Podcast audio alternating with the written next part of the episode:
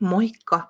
Mä halusin tähän alkuun tulla muistuttamaan, että mä kerään nyt kuulijoilta tarinoita joko true crime-tapauksista tai yliluonnollisista tapauksista, ja haluaisin tehdä näistä semmoisen koostejakson, missä luetaan teidän tarinoita. Näitä tarinoita voi mulle lähettää sähköpostilla tai Instagramissa yksityisviestillä, ja kaikki tiedot löytyy tämän jakson kuvauksesta. Lisäksi tämän jakson lopussa mä kerron myös nämä osoitteet ja paikat. Muistutan, että nämä voidaan kaikki tehdä anonyymisti ja teidän ei tarvitse kertoa teidän henkilöllisyyttä tai mahdollisten muiden tarinassa olevien henkilöiden henkilöllisyyttä. Kaikki pystytään muuttamaan, ettei teitä tunnisteta. Joten jos kiinnostuit, niin laitapa mulle viestiä sun tarinastas, minkä haluaisit, että luetaan tulevassa jaksossa. Mennään nytten jaksoon.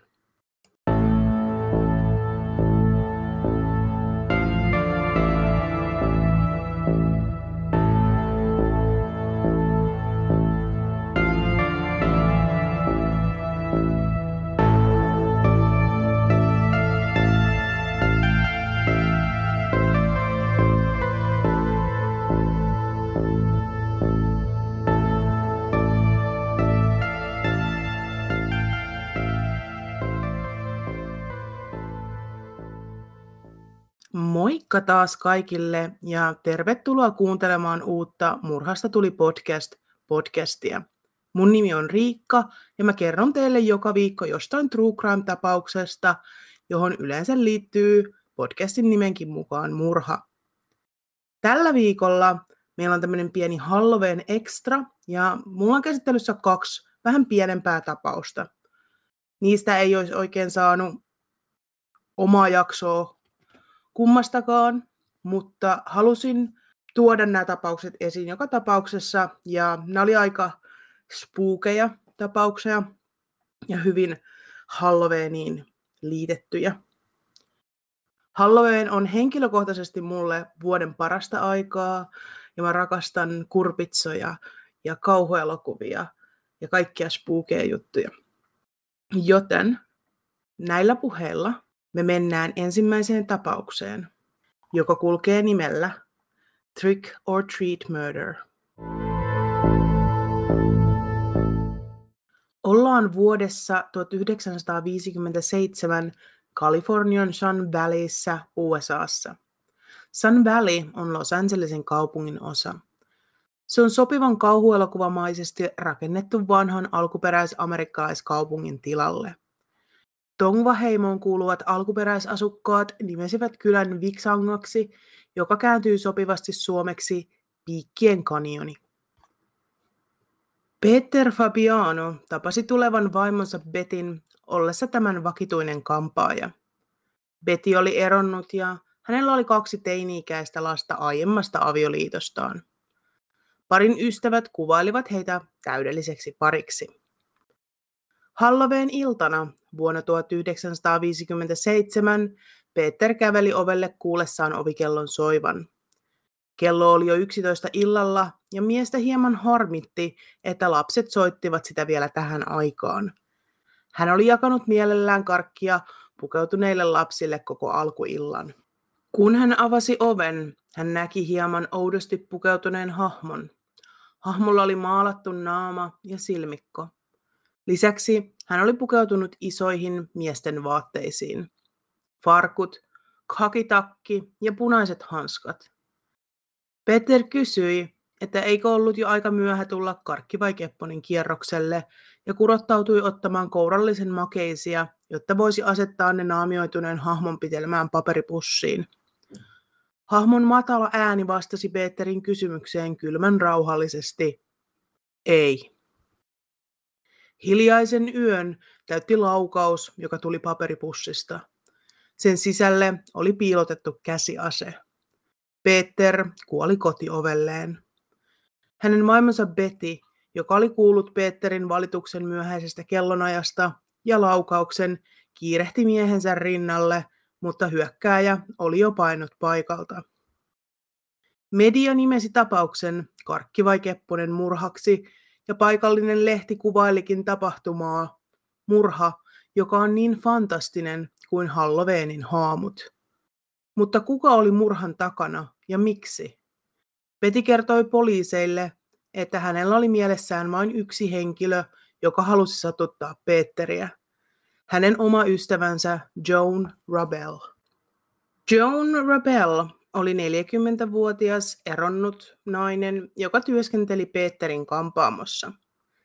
Siellä hän oli tutustunut myös Peterin vaimoon Bettiin ja heistä tuli pian hyvät ystävät. Joanin menneisyys on hyvin salaperäinen. Eri lähteet kertovat, että hän joko syntyi Filadelfiassa tai oli liettualainen maahanmuuttaja. Niissä on aika iso ero. Aiemmin Joan oli tehnyt uraa valokuvaajana ja purjehtunut useasti Los Angelesista Honoluluun Havaille. Kun Betty ja Joan lähentyivät, kertoi Betty sydänystävälleen, että avioliitossa kaikki ei ollut niin täydellistä kuin se ehkä ulospäin näytti. Betty kertoi, että Peterillä oli pimeä puoli ja tämä oli väkivaltainen ja kontrolloiva. Joanille tuli lähes pakkomielle pelastaa Betty tästä kamalasta suhteesta. Naisten välillä oli myös romanttisia tunteita ja on mahdollista, että he olivat rakastavaisia. Vuonna 1957, eli samana vuonna Peterin murhan kanssa, Joan tapasi Golden Paiserin. Golden oli myös eronnut ja mahdollisesti leski. Tästä oli eri tietoa monessa lähteessä. Joka tapauksessa nainen eli yksin siihen aikaan, kun hän tapasi Joanin. Joan ja Goldine alkoivat käydä yhdessä kahvilla ja Joan kertoi ystävästään Betistä ja siitä ahdingosta, missä tämä eli väkivaltaisen miehensä Peterin kanssa. Joan kuvaili Peterin Goldinille purely eviliksi, eli täysin pahaksi. Kolmen kuukauden ajan Joan alkoi rekrytoida Goldinia hoitelemaan Peterin päiviltään. Kuka osaisikaan epäillä tätimäistä sihteeriä, jolla ei ollut suhdetta Fabianojen kanssa kylmäveriseksi tappajaksi. Joan antoi Goldinelle rahaa, jolla tämä osti itselleen käsiaseen ja lainasi ystävältään auton Goldinen pakoautoksi. Halloweenina hän lähetti naamioituneen Goldinen kohti Fabianojen taloa. Laukauksen jälkeen Joan ajoi Goldinen kotiin ja antoi viimeisen ohjeen ystävälleen. Unohda, että koskaan tunsit minut. Poliisit kuulustelivat Johnia Betin kertomuksen perusteella, mutta joutuivat päästämään tämän menemään, koska he eivät saaneet tunnustusta naiselta, eikä mikään todiste viitannut siihen, että Joan olisi ollut jollain lailla mukana murhassa. Kun Coldin murhaa seuraavana aamuna heräsi, hän tajusi, ettei Joan ollut antanut hänelle mitään ohjeita, miten aseen kanssa tulisi toimia. Hän päätyi piilottamaan sen suuren tavaratalon säilytyslokeroon. Poliisit kuitenkin löysivät aseen noin kaksi viikkoa murhan jälkeen ja kuulustelivat Goldinen, joka tunnusti kaiken. Ilmeisesti tuohon aikaan ihmiset pystyivät vuokraamaan itselleen pieniä säilytyslokeroita tavaratalon sisältä, johon he saattoivat jättää tavaroitaan shoppailun ajaksi. Tuo kaappi oli siis rekisteröity Goldinelle. Oikeudenkäynnissä Goldin oli itkuinen ja syyllisyyden raatelema. Joan taas istui salissa tyhjäkatse kasvoillaan ja välillä hän saattoi hieman hymyillä. Goldin vetosi hetkelliseen mielipuolisuuteen ja sanoi olevansa sen nojalla syytön. Molemmat naiset saivat tuomiokseen elinkautiset, mutta mahdollisuuden hakea ehdonalaisuuteen jo viiden vuoden kuluttua. On hieman epäselvää, kuinka monta vuotta naiset todellisuudessa olivat vankilassa.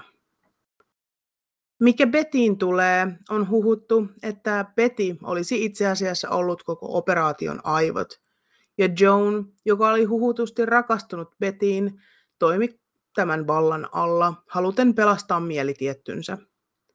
Vaikka todisteita kaksikon välisestä suhteesta ei ole, eikä myöskään Betin kokemasta väkivallasta, ovat ne olleet osa tapauksen ympärillä pyörinyttä mysteeriä ja huhumyllyä alusta asti. Goldin kuoli vuonna 1998, Betty vuonna 1999, mutta Jonista ei ole mitään tietoa hänen vankila-aikansa jälkeen. Sellainen oli siis Karkkia Kepponen murha. Olen aina miettinyt, että miten paljon ihmisiä ryöstetään, miten paljon tehdään rikoksia juurikin Halloweenin aikaan pelkästään sillä, että sä oot pukeutunut, ihmiset ei epäile mitään, kun sä oot pukeutunut, varsinkin Amerikassa mennään ihmisten oville, ja ihmiset on tosi luottavaisia siihen, että nämä on lapsia. Ja se on tosi mun mielestä aika mielenkiintoinen ilmiö, miten paljon pystytään naamiolla peittämään sitä, ja sä et epäile, jos joku on naamioitunut sun oven takana. Tässä tapauksessa mun on pakko sanoa, että mun intuitio sanoo, ja tämä on täysin mun omaa ajatusta, että Peti oli jollain lailla tässä mukana. Ehkä ei niinkään ollut mitään, että he olisivat istunut alas suunnitellut tämän, mutta jollain lailla manipuloinut tätä tilannetta ja tiennyt, että Joan tekisi ihan mitä vaan hänen vuokseen. Tässä myös oli hieman Petin kommentit esimerkiksi poliisille. Hän kertoi väärän iän itsestään muutamalla vuodella, joka oli mun mielestä hyvin turha. Mil, miksi hänen pitäisi valehdella ikänsä? Ei, se ei liittynyt tähän mitenkään. Ja myöhemmin sitten selvisi, että Betty tosiaan oli vanhempi kuin mitä hän antoi ymmärtää. Ja tuota, kaiken näköisiä tällaisia pieniä seikkoja, jotka jäi mua vähän askarruttaa, että oliko Peti sitten mukana tässä. Mä voin hyvinkin uskoa, että 50-luvun lopulla Peter on voinut olla väkivaltainen mies, mutta voi olla, että hän ei ole ollut. Hän ei ole täällä kertomassa meille sitä. Betty ei ole sitä julkisuuteen sanonut. Nämä ovat kaikki Jonin puheita, että Peter olisi ollut väkivaltainen, joten tiedä häntä sitten. Joka tapauksessa tämä kokonaisuudessaan vaikutti mun mielestä melkein elokuvan juonelta, ja mä oon melkeinpä yllättynyt, että tästä ei ole elokuvaa, tai ainakaan mä en ole löytänyt tästä tehtyä elokuvaa. Mutta mitä mieltä te olette? Saisiko tästä hyvän semmoisen Halloween slasher murha elokuvan? Mun mielestä saisi. Mennään sitten meidän seuraavaan tapaukseen, joka kulkee nimellä Pastori Helvetistä. Ja sen verran varoituksena, että tässä tapauksessa on mainintaa nekrofiliasta. Siirrytään nyt hieman eteenpäin ajassa ja vaihdetaan Los Angelesin lämmin Halloween ilta kirpeän kylmään Michiganiin. Vaikka tarinamme sijoittuu suurimmalta osin vuoteen 2012, haluan käydä vähän läpi tämän hirviöpastorin elämää ja muita rikoksia ennen varsinaisia tapahtumia. Julmien rikosten lisäksi kauhun aihetta on siinä, miten kaikki kuolemat olisi voitu estää, jos oikeus olisi toiminut kuten sen pitäisi. John Douglas White syntyi 20. toukokuuta vuonna 1957. Johnin elämästä ennen hänen rikoksiaan on aika vähän tietoa saatavilla. Tarkkaavaisimmat ehkä huomas, että John syntyi samana vuonna kuin meidän edellinen tapaus, eli Karkki vai Kepponen murha tapahtui vuonna 1957. Ensimmäisen tiedetyn hirmutekonsa John teki vuonna 1980 ollessaan 22-vuotias. John kutsui naapurinsa 17-vuotiaan Therese Ethertonin vierailemaan hänen kellarissaan. Hän kertoi Theresalle haluavansa näyttää tälle uuden autoratansa. Oletan tämän tarkoittavan sellaista sähköllä toimivaa rataa, jossa ajetaan kilpa-autoilla. Kun Theresan selkä oli käännettynä, iski John ensimmäisen iskunsa naisen selkään suoraan tämän oikean lapaluun alle. Theresan kertoman mukaan mies vain jatkoi puukottamista ja hymyili samalla. John pyyhki Theresan suuta, suuteli naista pidellen tämän kättä ja sanoi, sinä lähdet nyt. Olen pahoillani, että joudut lähtemään näin, mutta mitä vittuakaan väliä, sillä sinähän olet vain nainen. John puukotti Theresaa 15 kertaa, mutta nainen selvisi hengissä kuin ihmeen voimasta. Poliisi pidätti Johnin epäiltynä murhan yrityksestä, mutta John teki sopimuksen syyttäjän kanssa ja tunnusti syyllistyneensä pahoinpitelyyn. Suora käännös tästä syytteestä on tunnustus pahoinpitelyyn, jonka tarkoituksena on tehdä suurta ruumiillista vahinkoa.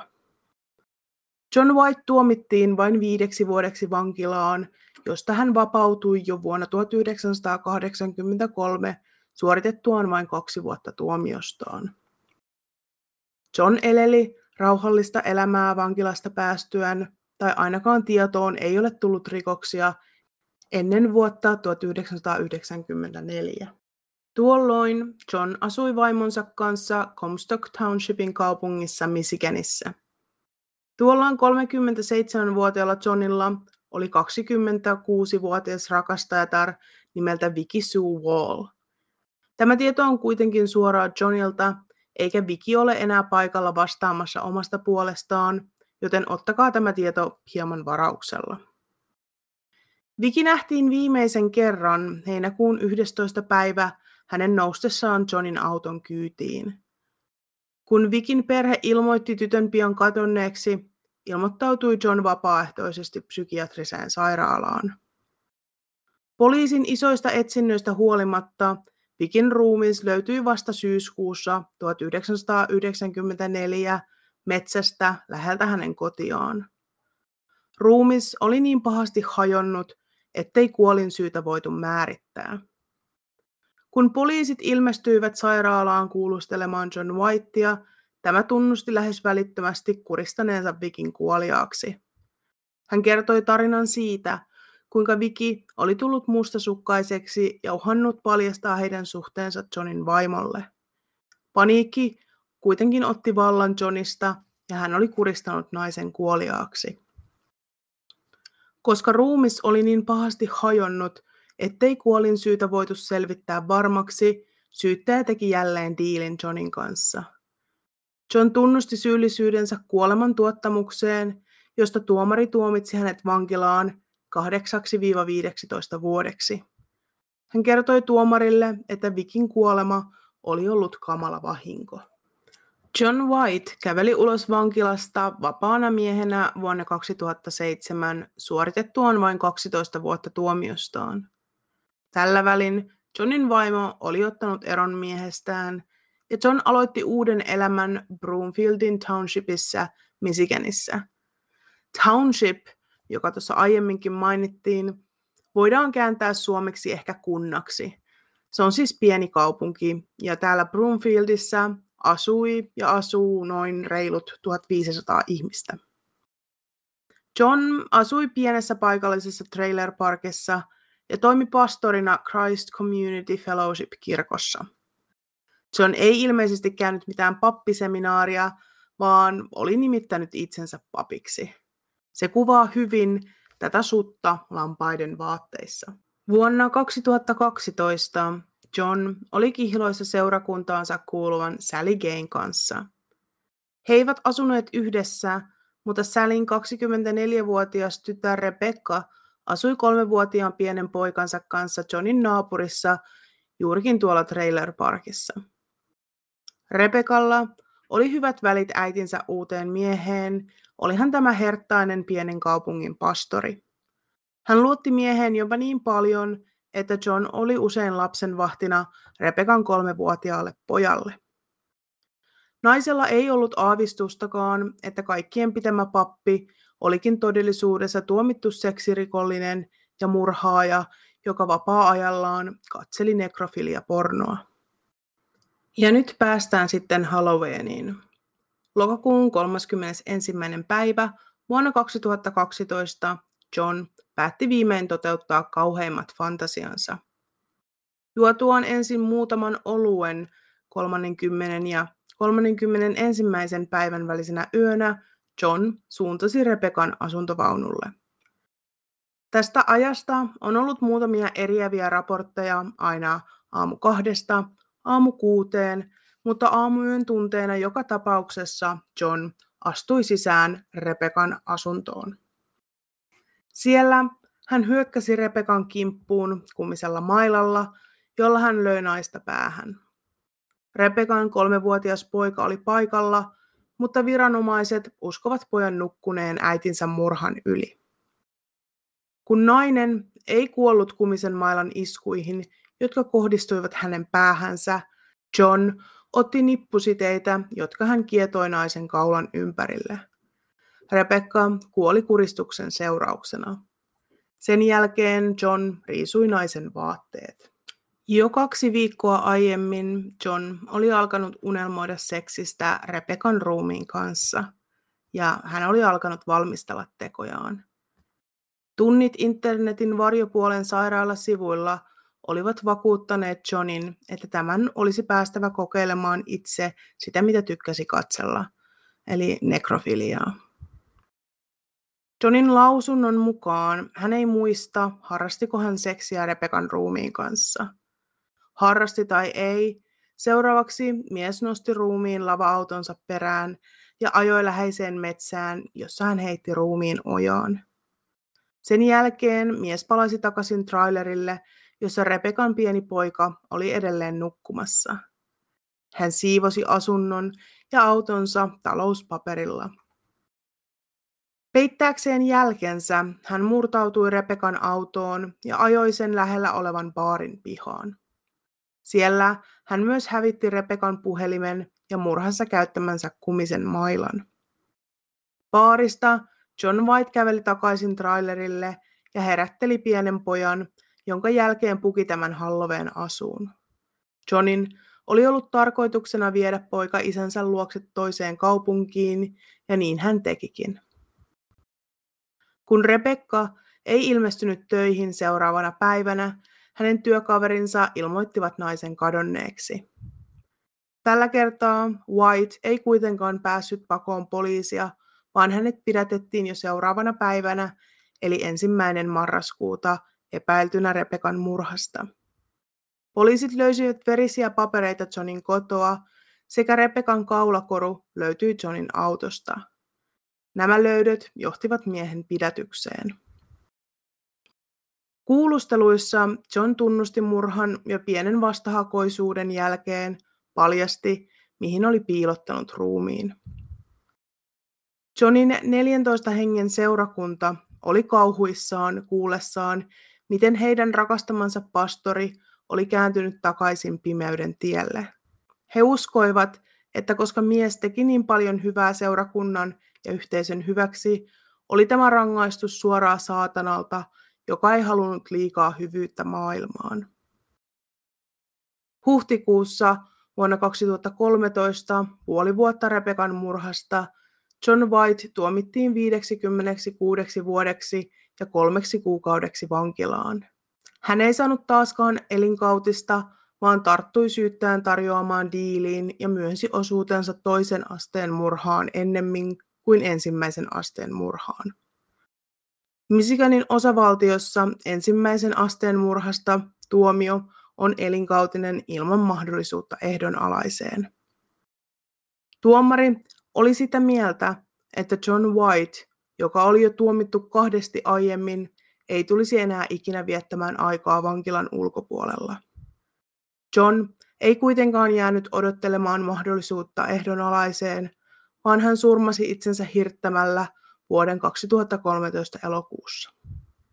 Näin päättyi Misikanin paholaispastorin hirmutarina. Siinä oli meidän toinen tarina. Ja kuten sanoin, näistä ei kummastakaan oikein olisi ollut materiaalia kahteen jaksoon tai omaan, omaan jaksoonsa, mutta nämä oli jotenkin niin puistattavia tapauksia molemmat omilla tavoillaan, että halusin ne tähän laittaa. Mitä tähän juttuun tulee, eli meidän Misikänin pastoriin helvetistä, aivan käsittämätöntä, miten John pääsi niin vähällä yhdestä murhan yrityksestä ja toisesta murhasta, joista hän yhteensä istui 12 plus 2 vuotta, eli 14 vuotta vankilassa. Miten tämmöinen on sallittu, en tiedä. Aivan käsittämätöntä.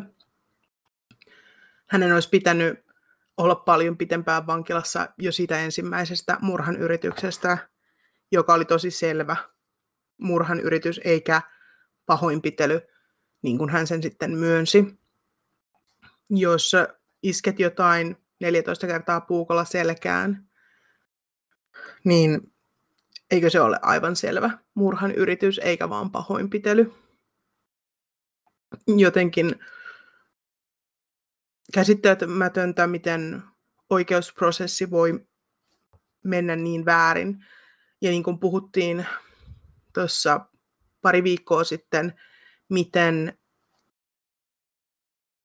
voi sitten toisaalta taas tuomita ihmisen elinkautiseen ilman mitään syytä, oikeaa syytä, sulle ei mitään todisteita siihen, ja sitten tämmöisen, jolla on todisteita, niin saa ihan muutaman vuoden. En tiedä. Mulla, mä oon henkilökohtaisesti kuolemantuomiota vastaan. Ja tästä tämä jakaa paljon mielipiteitä, mutta henkilökohtaisesti mä olen sitä vastaan. Mutta tällaiset tapaukset välillä saa mut kyseenalaistamaan sitä, että miten helpolla jotkut ihmiset pääsee. Toisaalta mä oon sitä mieltä, että mieluummin kymmenen syyllistä pääsee vapaaksi, kuin että yksikään syytön joutuisi istumaan vankilassa. Mutta palatakseni takaisin nimenomaan Johniin, ähm, hänen tekotapansa eskaloitui koko ajan. Toki se alkoi aika rajusti ja hänellä tosiaan oli mun mielestä tarkoitus tappaa. Ja se vaan paheni ja paheni ja paheni. Ja tämä, niin kuvattavaa kuin se onkin, niin nekrofilia oli sitten syy, miksi John halusi tämän tehdä. Ja mä en usko sekuntiakaan, etteikö John olisi tehnyt seksuaalista väkivaltaa Rebekan ruumiille. Ja se, että hän sanoi, että ei muista, tekikö hän näin, sä tuskin unohdat sitä, jos sä muistat kaiken muun. Siitä, että oliko tämä tuomio oikea, musta on vähän hassua, että se sitten muutettiin toisen asteen murhaksi, eikä kolmannen asteen, tai siis ensimmäisen asteen murhaksi, ää, vaikka Johnin iän puolesta hän olisi istunut koko loppuikänsä vankilassa. Vielä yksi pointti, minkä mä haluan tehdä, oli tämä seurakunta, jota John, jonka, jonka pappina John oli. Ja ilmeisesti tämä oli Johnin perustama seurakunta, tai hän oli liittynyt siihen tosi aikaisin. Se oli tosiaan vain 14 henkeä kuulu tähän mukaan lukien tämä Rebekan äiti. Ja he oli niin vakuuttuneita, että John toimi pelkästään sen takia, että saatana olisi tähän jotenkin yrittänyt vaikuttaa. On niin jotenkin sellaista naivia ja tosi pelottavaa ajattelua, että tämmöisenkin he olisivat varmasti valmiita antamaan anteeksi vaan sen takia, että eihän nyt John voinut tätä tehdä.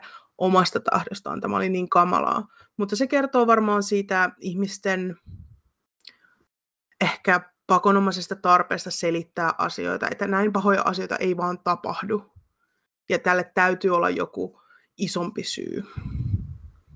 Mutta onneksi John ei ole enää meidän seurassamme.